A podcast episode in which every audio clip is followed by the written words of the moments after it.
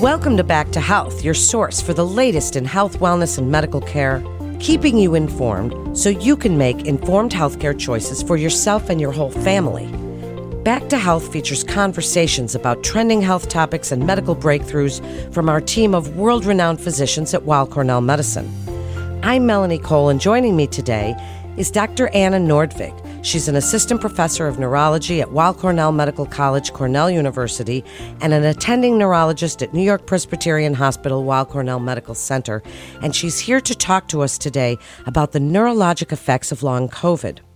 Dr. Nordvig, thank you so much for joining us today as we're talking about the effects of long COVID. I'd like you to tell us a little bit about what that is. What does it mean? And what are you seeing as far as these symptoms and these complications. Melanie, thank you so much for having me here. It is a true honor to be with you on this podcast.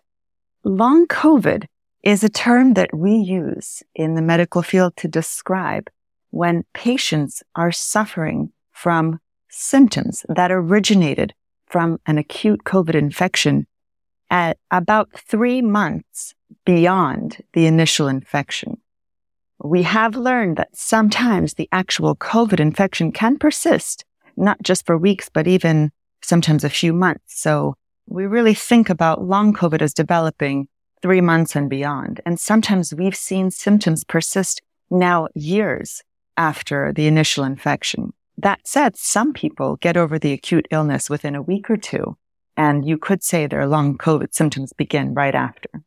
Oftentimes, the neurological complications begin right away during acute COVID. And other times we see them beginning in weeks one or two or even three after the acute COVID infection begins. And what are we talking about here when we say neurological?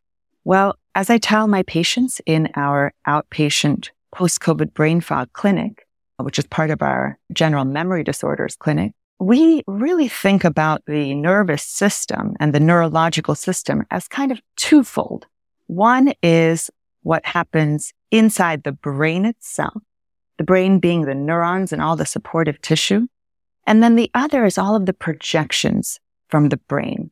The brain itself we call the central nervous system and all of those projections you might hear about as the peripheral nervous system.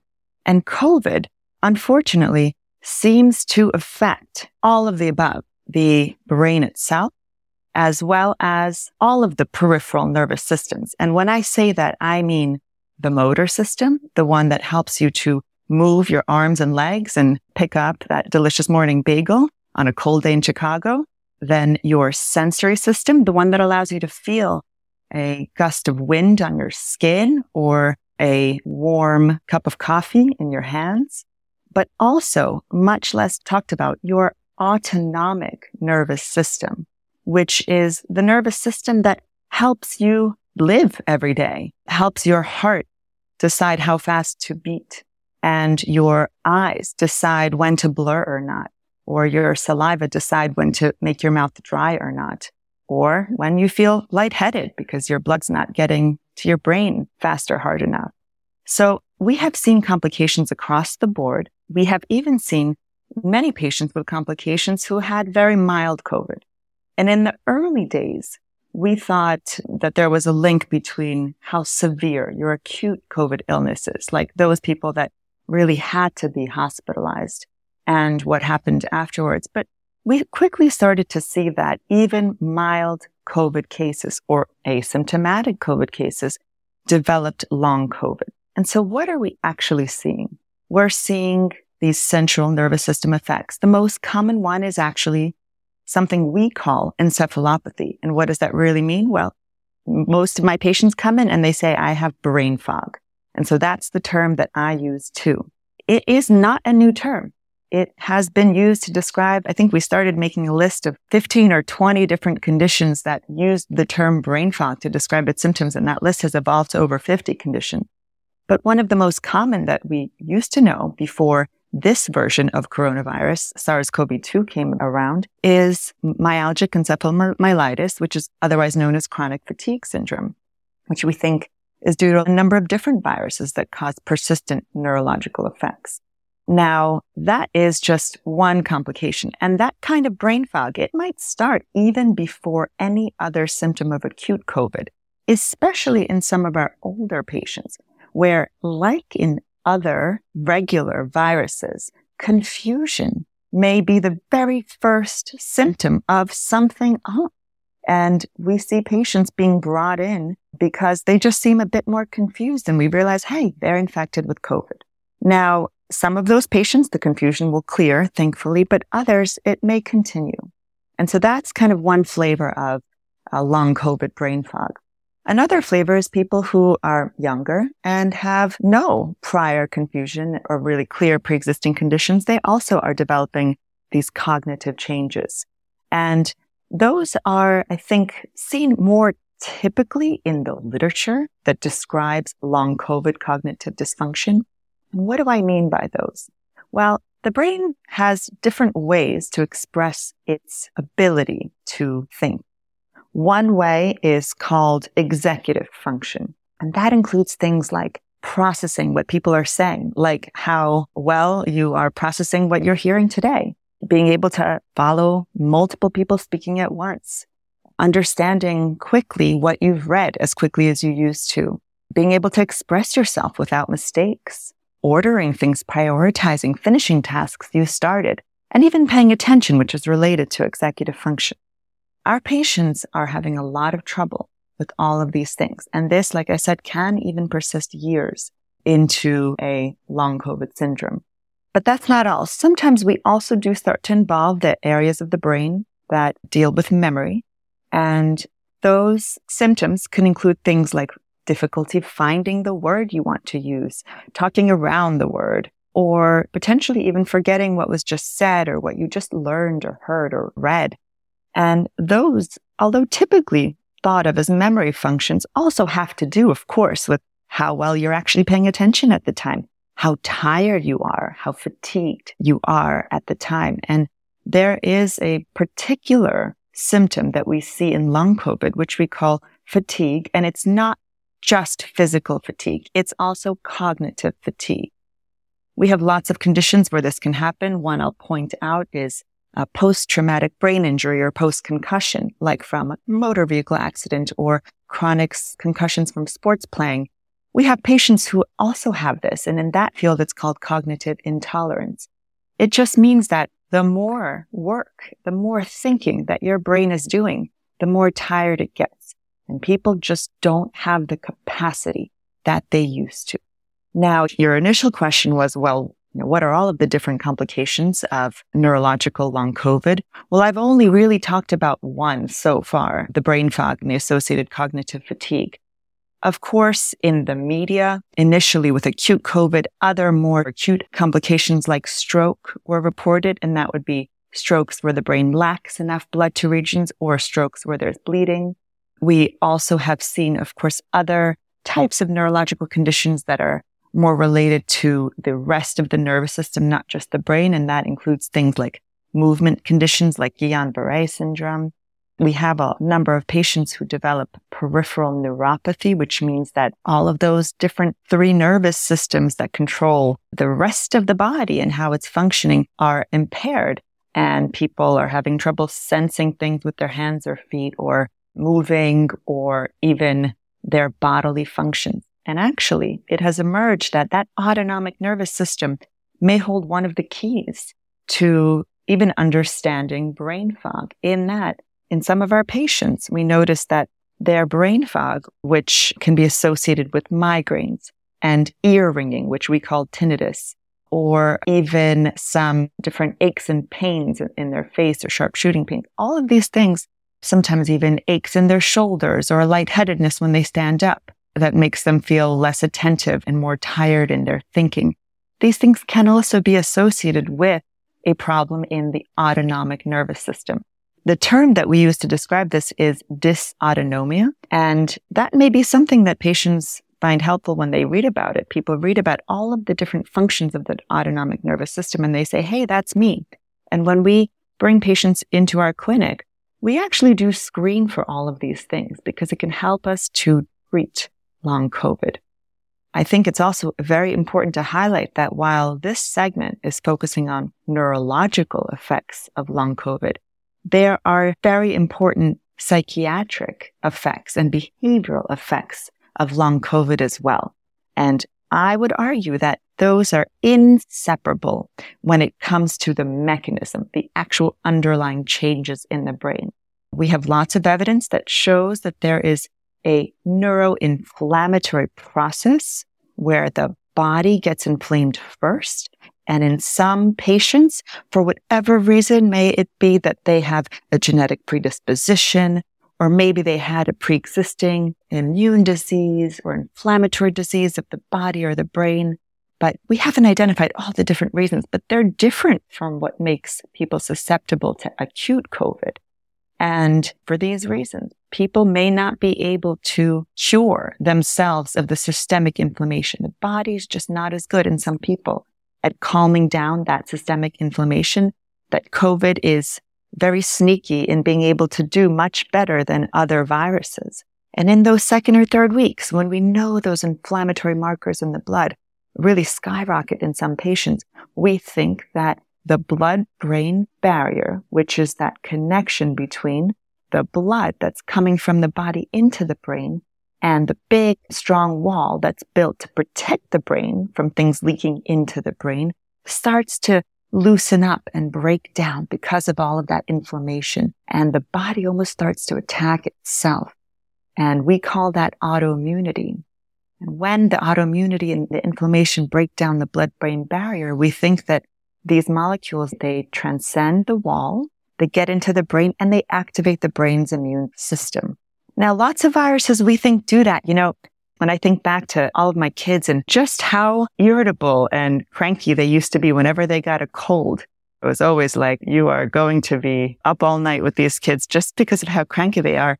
You start to wonder, you know, how many viruses out there really do cause an encephalopathy or change in the inflammatory system of the brain. But the reality is most of the time, the brain knows how to handle that and it cures it within a few days or so. In this case, we think that COVID, like some other more serious infections out there, the inflammation that it causes in the brain just persists. It just hangs around. And it seems like it's this subclinical, kind of mild brewing inflammation that just continues to activate itself.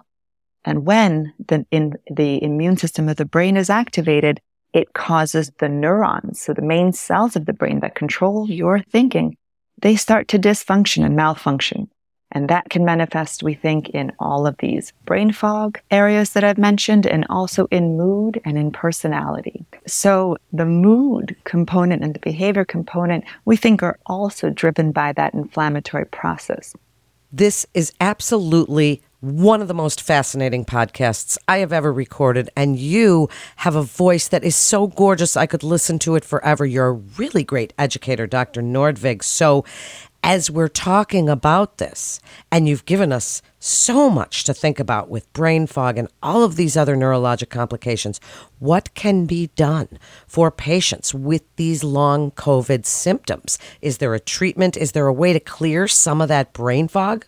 So, Melanie, we have been wondering this since early 2020, and some of the information that we have now actually comes from the numerous prior coronaviruses that afflicted humans and animals in the last century. But currently, this is what we try to do for our patients. Number one, we acknowledge, we shed light on the fact that this condition exists. And believe it or not, for probably the first year plus of my work, I spent most of the time just helping patients understand that this symptom is absolutely a neurological condition and we need to recognize it. And I have to give credit where credit is due. The patient advocacy for long COVID, especially on the brain fog side, has been astounding. The patients, a lot of them who have decided to make their voice heard, they've really stepped up. There are many groups like Body Politic, Long COVID SOS, Just Dysautonomia International. I could go on and on. And there's even a Project Echo, Long COVID and Fatiguing Illnesses group. These groups are just incredible at shedding light and actually quantifying symptoms to teach the doctors, the neurologists, the psychiatrists, the, the general doctors. What do we do in clinic? So when a patient is able to actually get an appointment in a long COVID clinic, which I know is really missing in this country, in the world, and there needs to be more of, I think the first thing is cataloging all of the symptoms. And a lot of that comes from the doctor's questions, but it also comes from patients bringing in lists of symptoms. And it may be things that you think are unrelated, things like ear ringing or headaches we didn't necessarily know were associated with the cognitive side of things. And patients were the ones who taught us that these things come in clusters. So that's the first step is actually getting through all of the different changes in the body. Two is repurposing. Right now, one of the main goals in treatment is not just to say, Hey, give it time and it'll all just get better. It's to try to repurpose treatments that we have from all of those other conditions that I mentioned to you that also caused signs and symptoms of chronic neuroinflammation. So what do I mean by that? Well, if a patient, for example, has severe anxiety, which is new or worse, or severe inattention or executive function difficulties after being afflicted with acute COVID, then use the existing medications, the oral drugs, some of the infusion therapies, even, and more importantly, sometimes the behavioral therapies, the occupational therapy, something called cognitive occupational therapy, the psychotherapy, all of the treatments that we already have in our toolkit and repurpose them to treat each individual symptom. You know, we're using the gamut of migraine medications, of neuropathy medications to really try to address each individual symptom. And some of those do help with the neuroinflammation as well.